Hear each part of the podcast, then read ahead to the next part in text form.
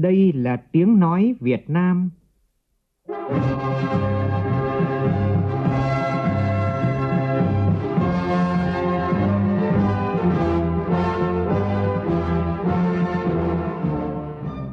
là tiếng nói Việt Nam, phát thanh từ Hà Nội, thủ đô nước Cộng hòa xã hội chủ nghĩa Việt Nam.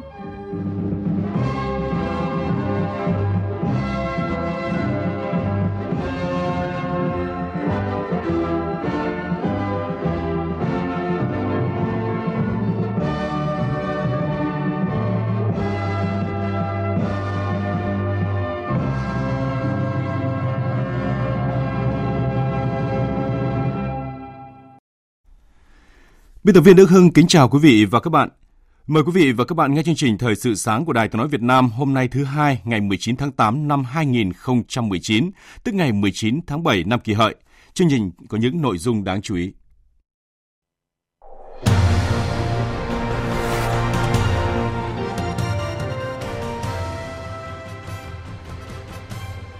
Đúng ngày này, cách đây 74 năm, cách mạng tháng 8 năm 1945 nổ ra và thành công vang dội, đánh dấu sự ra đời của nhà nước Việt Nam Dân Chủ Cộng Hòa ngày 2 tháng 9. Đây là một cuộc cách mạng giải phóng dân tộc lần đầu tiên giành thắng lợi ở một nước thuộc địa, đưa dân tộc ta lên hàng các dân tộc tiên phong trên thế giới, là minh chứng hùng hồn cho vai trò lãnh đạo của giai cấp công nhân Việt Nam với đội tiên phong của mình là Đảng Cộng sản. Chương trình Thời sự sáng nay có nhiều thông tin về ngày này với bài viết về Hà Nội cách nay 74 năm và sức mạnh của nông dân Việt Nam trong Liên minh Công nông làm nên chiến thắng vang dội này. Chương trình có những nội dung đáng chú ý khác. Phát động nhắn tin cả nước chung tay vì người nghèo năm 2019. Công ty Cayang tại Hải Phòng hôm nay hoạt động trở lại với ban lãnh đạo mới. Trong phần tin thế giới, quân đội Mỹ cam kết duy trì tuần tra ở Biển Đông. Campuchia ngừng cấp phép hoạt động kinh doanh đánh bạc trên mạng.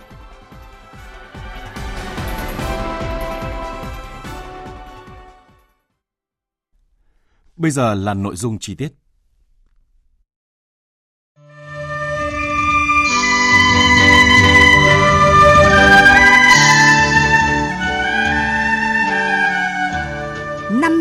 Thực hiện di chúc Chủ tịch Hồ Chí Minh.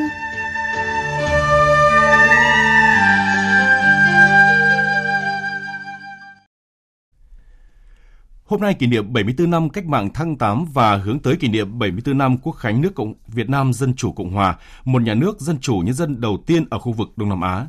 Đây là bước ngoặt lớn trong lịch sử dân tộc, không chỉ đánh đuổi được đế quốc xâm lược giải phóng dân tộc, lật đổ chế độ phong kiến mà còn đưa nước ta từ một nước nửa thuộc địa phong kiến thành một nước độc lập.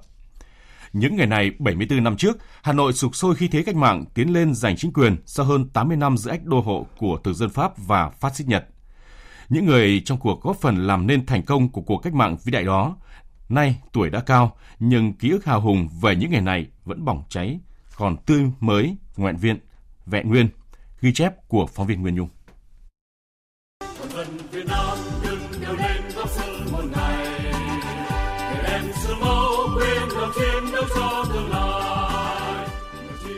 Để chuẩn bị cho ngày tổng khởi nghĩa giành chính quyền, cùng với việc chuẩn bị lực lượng chính trị vũ trang từ nhiều năm trước đó, Đảng ta đã chỉ đạo thành lập đội thanh niên cứu quốc thành Hoàng Diệu tại Hà Nội vào năm 1944, chủ yếu làm nhiệm vụ tuyên truyền để chuẩn bị cho khởi nghĩa.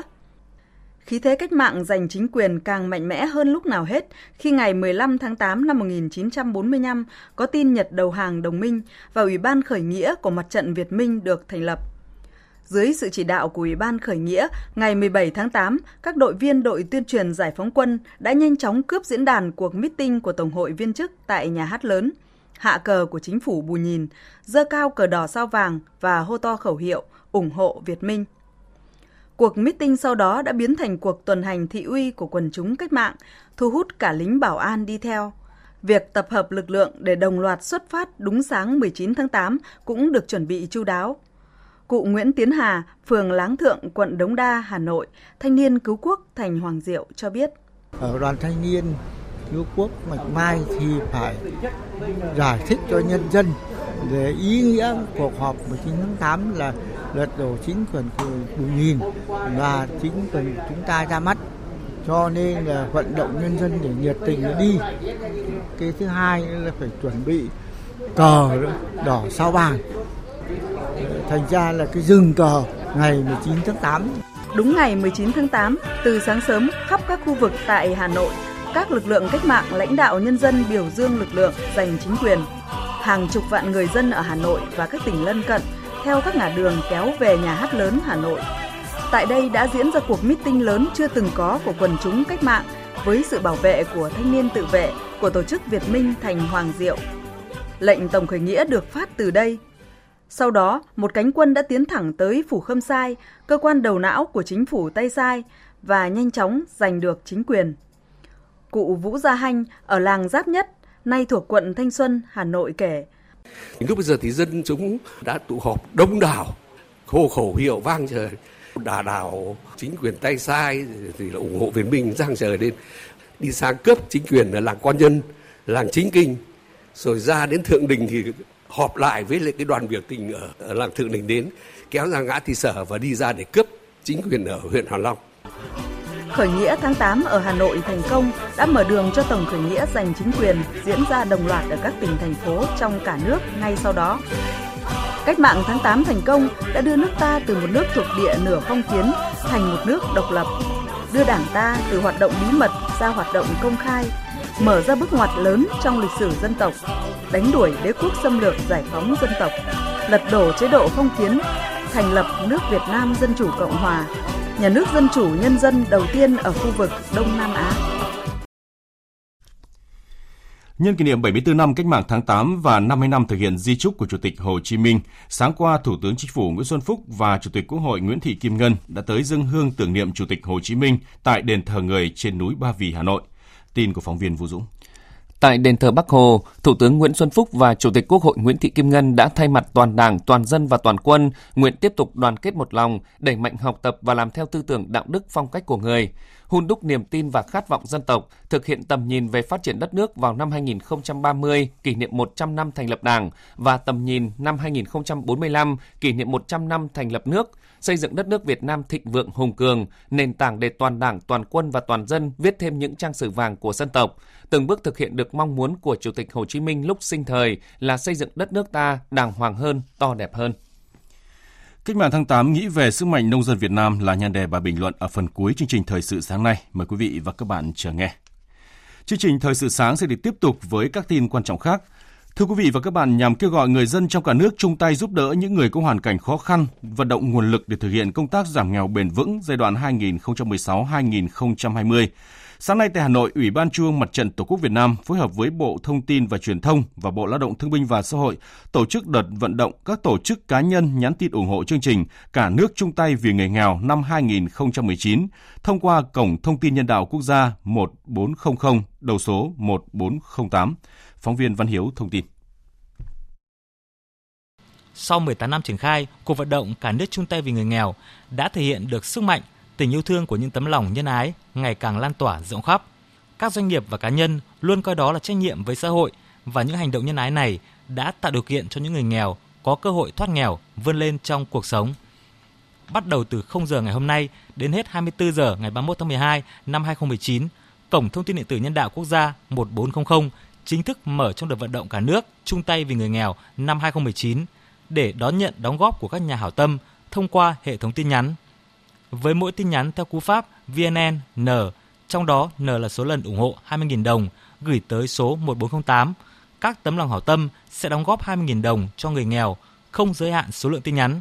Toàn bộ số tiền đóng góp cho cuộc vận động sẽ sử dụng vào mục tiêu giảm nghèo bền vững. Và chỉ ít phút nữa tại trường quay S14 Đài truyền hình Việt Nam sẽ diễn ra chương trình trực tiếp phát động nhắn tin cả nước chung tay vì người nghèo năm 2019 với sự tham gia của Phó Thủ tướng Vương Đình Huệ, trưởng ban chỉ đạo Trung ương các chương trình mục tiêu quốc gia giai đoạn 2016-2020.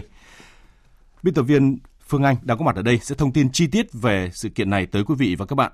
Xin mời chị Phương Anh ạ. Vâng, kính chào quý vị và các bạn. À, như quý vị đã biết, đây là năm thứ 18 chúng ta thực hiện cuộc vận động nhắn tin ủng hộ cả nước chung tay vì người nghèo.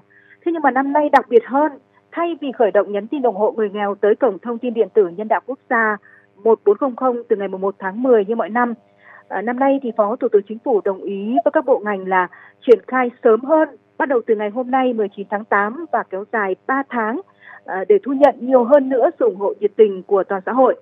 À, và chúng tôi nghĩ rằng hành động nhắn tin ủng hộ người nghèo là một trong những hành động thiết thực nhất để hưởng ứng Ngày Quốc tế chống đói nghèo và cũng là ngày vì người nghèo ở Việt Nam. Và lúc này thì chúng tôi quan sát thấy là mọi công tác chuẩn bị cho buổi lễ à, phát động nhắn tin ủng hộ chương trình cả nước chung tay vì người nghèo và ý nghĩa của chương trình đã à, rất là sẵn sàng rồi và chúng tôi cũng có thấy là có rất đông các bạn sinh viên đến từ cao đẳng truyền hình rồi là công nhân viên chức của đài truyền hình Việt Nam cũng đang rất là à, tề tựu đông đủ để à, tham dự buổi lễ ngày hôm nay.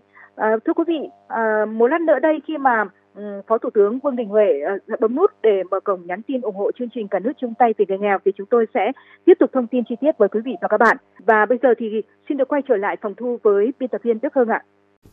À, vâng, xin cảm ơn phóng viên Phương Anh. Chúng tôi sẽ tường thuật trực tiếp sự kiện này trên kênh Thời sự VV1 lúc 7 giờ. Mời quý vị và các bạn đón nghe. Dự kiến sáng nay lãnh đạo mới của công ty Cayang tại Hải Phòng sẽ họp với toàn thể công nhân và cán bộ công ty.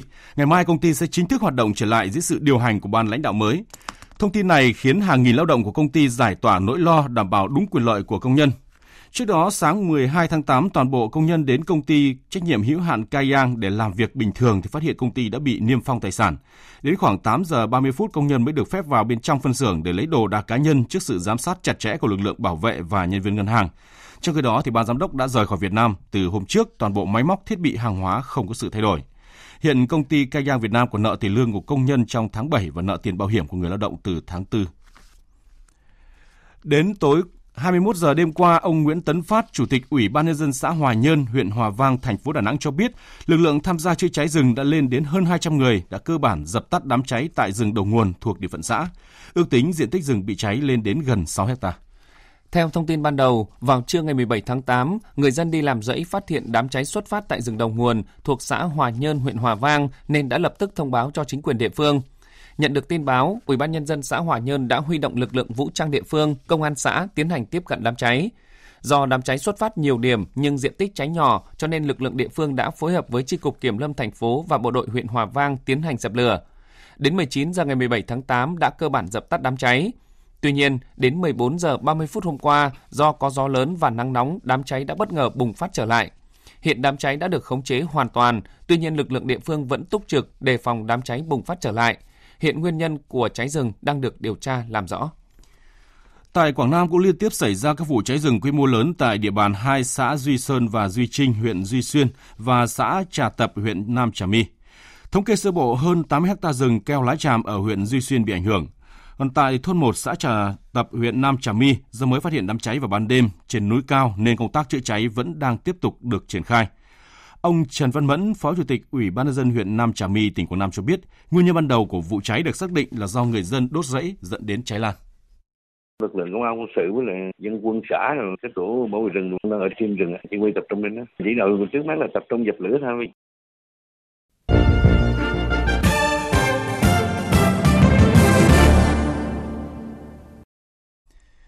Chương trình Thời sự sáng sẽ đi tiếp tục với phần tin thế giới.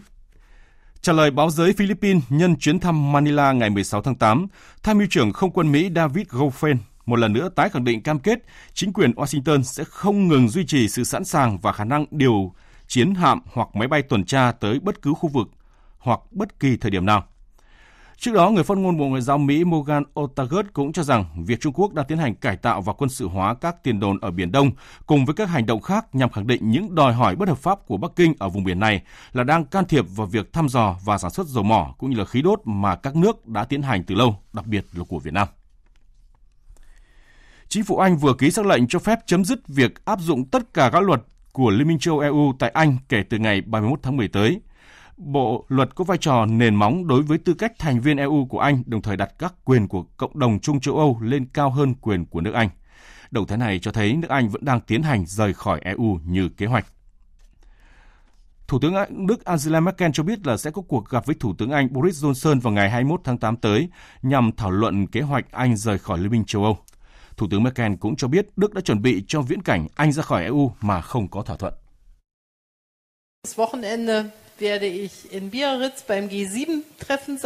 Thủ tướng Anh sẽ có chuyến thăm Đức trong tuần này và chúng tôi hoan nghênh bất cứ chuyến thăm nào để tìm ra các giải pháp tốt.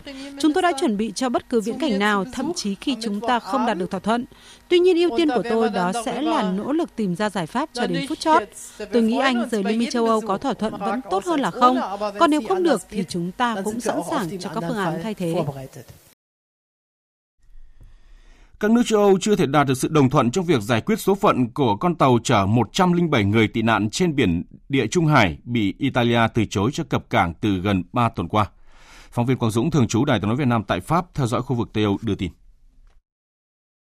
Con tàu Open Arm chở 147 người, bao gồm thủy thủ đoàn và người tị nạn đến từ Bắc Phi, vẫn chưa tìm được bến đỗ sau 17 ngày tiến sát đến bờ biển Italia, sau khi chính quyền Italia vẫn kiên quyết không cho phép tàu này cập cảng Lampedusa ở miền nam nước này. Trong ngày 18 tháng 8, trước sức ép của Liên minh châu và các tổ chức nhân đạo, Bộ trưởng Nội vụ Italia ông Matteo Salvini chỉ đồng ý tiếp nhận 27 người tị nạn là trẻ em không có người lớn đi cùng. Pháp cũng cho biết nước này đồng ý tiếp nhận 40 người tị nạn, nhưng chưa công bố thông tin chính thức về việc tổ chức tiếp nhận ra sao. Số phận của 107 người còn lại hiện vẫn chưa được định đoạt. Trong khi đó, theo các tổ chức nhân đạo, những người tị nạn trên tàu đang phải đối mặt với tình trạng sinh hoạt vô cùng tồi tệ, có thể đe dọa đến tính mạng. Khả năng con tàu này được cập cảng Italia trong vài ngày tới là tương đối thấp do Bộ trưởng Nội vụ Italia Matteo Salvini giữ quan điểm cứng rắn về tị nạn và vừa thông qua điều luật cho phép trừng phạt các con tàu cứu hộ người tị nạn trên biển. Trong số các nước châu Âu, hiện tại chỉ có Tây Ban Nha phát tín hiệu cho thấy họ có thể tiếp nhận con tàu này tại một cảng ở miền nam Tây Ban Nha. Tuy nhiên, để cập cảng Tây Ban Nha, con tàu này sẽ phải thực hiện hải trình gần 1.000 hải lý, kéo dài trong 5 ngày, điều được cho là không khả thi trong điều kiện hiện tại. Thủ tướng Campuchia Samdech Techo Hun Sen cho biết nước này sẽ không cấp phép mới cho hoạt động kinh doanh đánh bạc trên mạng, cũng như không gia hạn cho các giấy phép sắp hết hiệu lực trong thời gian tới đây. Do đó, những cơ sở kinh doanh đánh bạc trên mạng chỉ có thể hoạt động cho đến khi giấy phép hết hiệu lực. Quyết định được đưa ra sau khi Campuchia phát hiện một số tội phạm nước ngoài mở các cơ sở đánh bạc trên mạng chui tại nước này và sử dụng những cơ sở này như bình phong nhằm lừa đảo để tống tiền các nạn nhân trong và ngoài Campuchia. Jordani hôm qua đã triệu đại sứ Israel tại thủ đô Amman đến phản đối các vi phạm của Israel tại khu đền thờ Hồi giáo Al-Aqsa. Theo người phát ngôn của Bộ Ngoại giao Jordani, những vi phạm của Israel đổ dầu vào những căng thẳng hiện nay và vi phạm luật quốc tế. Phía Jordani đã gửi thư qua đại sứ Israel yêu cầu chính phủ Israel cần chấm dứt các vi phạm cũng như nỗ lực thay đổi hiện trạng lịch sử tại đền thờ. Jordani cũng đã phản đối việc đóng cửa đền thờ và đưa ra các giới hạn đối với những người cầu nguyện. Cháy rừng đang lan rộng trên quần đảo Canary của Tây Ban Nha khiến 4.000 người phải đi sơ tán. Các quan chức địa phương cảnh báo nỗ lực dập lửa đang gặp khó khăn do nhiệt độ nắng nóng cao. Cháy rừng bắt đầu từ hôm 17 tháng 8 gần thị trấn Tejeda, sau đó lan rộng sang khu vực rừng núi. Khoảng 1.700 hecta rừng đã bị thiêu rụi và 11 con đường bị phong tỏa. Chính quyền địa phương cho biết khả năng kiểm soát đám cháy đang gặp khó khăn và đề nghị quyền Thủ tướng Tây Ban Nha Pedro Sanchez yêu cầu chính phủ liên bang trợ giúp. 10 trực thăng và máy bay, 700 lính cứu hỏa cùng với các binh sĩ đã được huy động để dập tắt đám cháy. Thêm nhiều phương tiện đang được triển khai đến khu vực. Xin được chuyển sang các tin tức thể thao.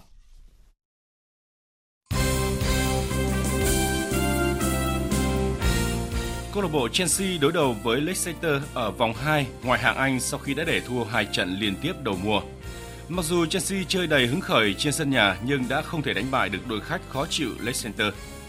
90 phút khép lại với tỷ số một đều. Với một điểm có được sau hai vòng đấu, Chelsea chỉ đứng thứ 15 trên bảng xếp hạng ngoại hạng Anh. Vòng 21 V-League 2019 diễn ra chiều qua với hai trận đấu còn lại. Trên sân nhà, Thanh Hóa quyết tâm đánh bại một Hải Phòng đang rệu rã. Dù vậy, đội khách mới là người nhập cuộc tốt hơn và chiến thắng 3-0. Với 3 điểm trước Thanh Hóa, Hải Phòng tạm vươn lên thứ 10 trên bảng xếp hạng. Ở trận đấu muộn nhất vòng 21, Sông Lam Nghệ An đã vượt qua Khánh Hòa với tỷ số 4-1 để leo lên xếp thứ tư. Trong khi đó, Khánh Hòa vẫn dậm chân ở vị trí bét bảng. Thưa quý vị và các bạn, cách mạng tháng 8 năm 1945 đã đem lại độc lập tự do cho dân tộc, cơm no áo ấm cho nhân dân. Giờ lại trang sử hào hùng, chúng ta thấy sức mạnh làm nên cuộc cách mạng tháng 8 không ai khác cũng chính là những nông dân chân lấm tay bùn trong Liên minh Công nông. Sức mạnh ấy được hội tụ từ hàng nghìn năm lịch sử và cho đến hôm nay, nông dân vẫn giữ vai trò trung tâm trong sự nghiệp bảo vệ và xây dựng đất nước. Nhân dịp kỷ niệm 74 năm Cách mạng tháng 8 thành công, biên tập viên Hương Lan có bài viết nhan đề Cách mạng tháng 8 nghĩ về sức mạnh nông dân Việt Nam qua sự thể hiện của phát thanh viên Hồng Huệ. Mời quý vị và các bạn cùng nghe. Ở thời điểm lịch sử trước năm 1945, đặc biệt là giai đoạn 1939-1945, nền kinh tế đất nước chìm đắm trong tình trạng nghèo nàn, lạc hậu, trì trệ của chế độ nửa thực dân, nửa phong kiến. Người nông dân sống trong cảnh nô lệ, lầm than, tăm tối. Hầu hết người dân mù chữ, cảnh nghèo đói khốn cùng diễn ra triền miên ở khắp nơi. Cao trào của sự cùng cực, đói khổ ấy chính là nạn đói khủng khiếp năm 1945, cướp đi mạng sống của hơn 2 triệu người dân Việt. Chính sự kìm kẹp và đói khổ của ách thực dân phong kiến đã càng thổi bùng sức mạnh để làm nên cuộc cách mạng tháng 8, giải phóng áp bức, nô lệ, giành quyền sống, giành quyền làm chủ ruộng đất, làm chủ cuộc đời của những người nông dân. Sau 74 năm, Việt Nam đã trở thành nước có thu nhập trung bình. Người dân đã có cơm ngon, áo đẹp, ai cũng được học hành. Trong suốt 74 năm, lịch sử đất nước đã trải qua những dấu mốc rất quan trọng và có tác động lớn đến đời sống, tư duy, tình cảm của mọi người Việt Nam, đặc biệt là giai cấp nông dân.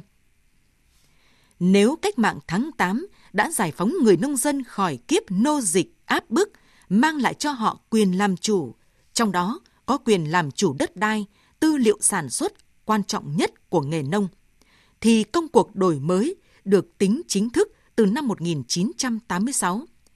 Có thể gọi là một sự giải phóng lần hai.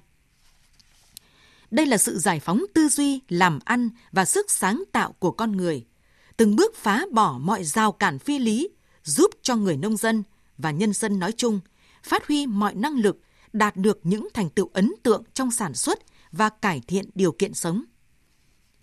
Hai cuộc giải phóng này đều nhằm phục vụ một mục đích lớn lao là để mỗi người được sống trong một xã hội thực sự hạnh phúc, dân chủ và thịnh vượng.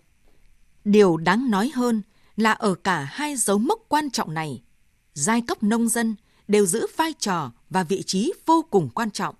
Trong cách mạng tháng 8, nông dân là một lực lượng nòng cốt, đóng góp cả xương máu và của cải làm nên chiến thắng. Còn trong giai đoạn tiền đổi mới, chính những mày mò thử nghiệm cơ chế khoán sản phẩm trong nông nghiệp là cơ sở thực tiễn để toàn đảng, toàn dân quyết tâm đổi mới thực sự. Trong thời kỳ công nghiệp hóa, hiện đại hóa hiện nay, nông nghiệp, nông dân, nông thôn được Đảng và Nhà nước ta xác định có vị trí chiến lược. Nhiều chủ trương chính sách đặc biệt quan tâm đến nông nghiệp, nông dân, nông thôn nhằm giúp cho nông dân, những người đã hy sinh nhiều cho đất nước, có cuộc sống ấm no hơn, sung túc hơn khi đất nước đi lên.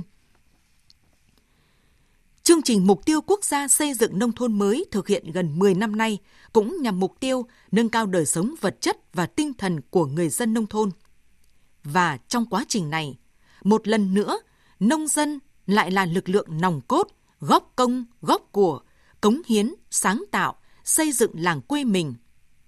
Thực tế cho thấy, ở địa phương nào, cán bộ tin dân, sát dân, biết khơi dậy sức mạnh của người dân, thì nơi đó nông thôn mới sớm thành công và thực chất vững bền. Lật thuyền cũng là dân, đẩy thuyền cũng là dân. Lời dạy của người xưa vẫn luôn đúng và giá trị ở mọi thời đại khi thấy được sức mạnh, tạo được sự đoàn kết trong dân. Ngẫm về ý nghĩa và bài học lịch sử sau 74 năm cách mạng tháng 8 thành công. Hôm nay, chúng ta càng thấm thía hơn về sức mạnh vị thế của những người nông dân Việt Nam trong công cuộc xây dựng và phát triển đất nước thời kỳ mới. Quý vị và các bạn vừa nghe bình luận nhan đề Cách mạng tháng 8 nghĩ về sức mạnh nông dân Việt Nam. Trước khi kết thúc chương trình là những thông tin về thời tiết. Dự báo thời tiết Phía Tây Bắc Bộ trời nắng, có nơi nắng nóng, chiều tối và đêm nhiều mây, có mưa rào và rông rải rác, cục bộ có mưa vừa mưa to, nhiệt độ từ 23 đến 35 độ, có nơi trên 35 độ. Phía Đông Bắc Bộ trời nắng, có nơi nắng nóng, chiều tối và đêm nhiều mây, có mưa rào và rông rải rác. Riêng vùng núi và Trung Du có nơi mưa vừa, mưa to, nhiệt độ từ 25 đến 35 độ, có nơi trên 35 độ. Các tỉnh từ Thanh Hóa đến Thừa Thiên Huế ngày nắng nóng, chiều tối và đêm có mưa rào và rông vài nơi, nhiệt độ từ 26 đến 36 độ, phía Nam có nơi trên 36 độ. Các tỉnh ven biển từ Đà Nẵng đến Bình Thuận ngày nắng nóng, có nơi nắng nóng gay gắt, chiều tối và đêm có mưa rào và rông vài nơi, nhiệt độ từ 26 đến 37 độ, có nơi trên 38 độ. Tây Nguyên ngày nắng, chiều tối và đêm có mưa rào và rông vài nơi, nhiệt độ từ 20 đến 31 độ, có nơi trên 31 độ. Nam Bộ ngày nắng, chiều tối và đêm có mưa rào và rông vài nơi, nhiệt độ từ 24 đến 34 độ. Khu vực Hà Nội ngày nắng, có nơi nắng nóng, chiều tối và đêm có mưa rào và rông rải rác, nhiệt độ từ 26 đến 36 độ. Dự báo thời tiết biển, Vịnh Bắc Bộ có mưa rào và rông rải rác, tầm nhìn xa trên 10 km, giảm xuống 4 đến 10 km trong mưa, gió Tây Nam cấp 4, cấp 5. Vùng biển từ Quảng Trị đến Quảng Ngãi có mưa rào và rông vài nơi, tầm nhìn xa trên 10 km, gió Tây Nam cấp 3, cấp 4. Vùng biển từ Bình Định đến Ninh Thuận không mưa, tầm nhìn xa trên 10 km, gió Tây Nam cấp 4, cấp 5. Vùng biển từ Bình Thuận đến Cà Mau có mưa rào và rông vài nơi, tầm nhìn xa trên 10 km, gió Tây Nam cấp 5, giật cấp 6, cấp 7. Vùng biển từ Cà Mau đến Kiên Giang bao gồm cả Phú Quốc có mưa rào và rông vài nơi, tầm nhìn xa trên 10 km, gió Tây Nam cấp 3, cấp 4. Khu vực Bắc Biển Đông có mưa rào và rông vài nơi, tầm nhìn xa trên 10 km, gió Tây Nam cấp 4. Khu vực giữa và Nam Biển Đông có mưa rào và rông vài nơi, tầm nhìn xa trên 10 km, gió Tây Nam cấp 4, cấp 5. Khu vực quần đảo Hoàng Sa thuộc thành phố Đà Nẵng không mưa, tầm nhìn xa trên 10 km, gió Tây Nam cấp 4. Khu vực quần đảo Trường Sa thuộc tỉnh Khánh Hòa không mưa, tầm nhìn xa trên 10 km, gió Tây Nam cấp 4. Vịnh Thái Lan có mưa rào và rông vài nơi, tầm nhìn xa trên 10 km, gió nhẹ. Những thông tin về thời tiết cũng đã kết thúc chương trình Thời sự sáng nay. Chương trình do biên tập viên Đức Hưng biên soạn và thực hiện với sự tham gia của biên tập viên Xuân Hào, phát thanh viên Mạnh Cường và kỹ thuật viên Thế Phi. Chịu trách nhiệm nội dung Giang Trung Sơn. Cảm ơn quý vị và các bạn đã để tâm lắng nghe. Xin chào và hẹn gặp lại.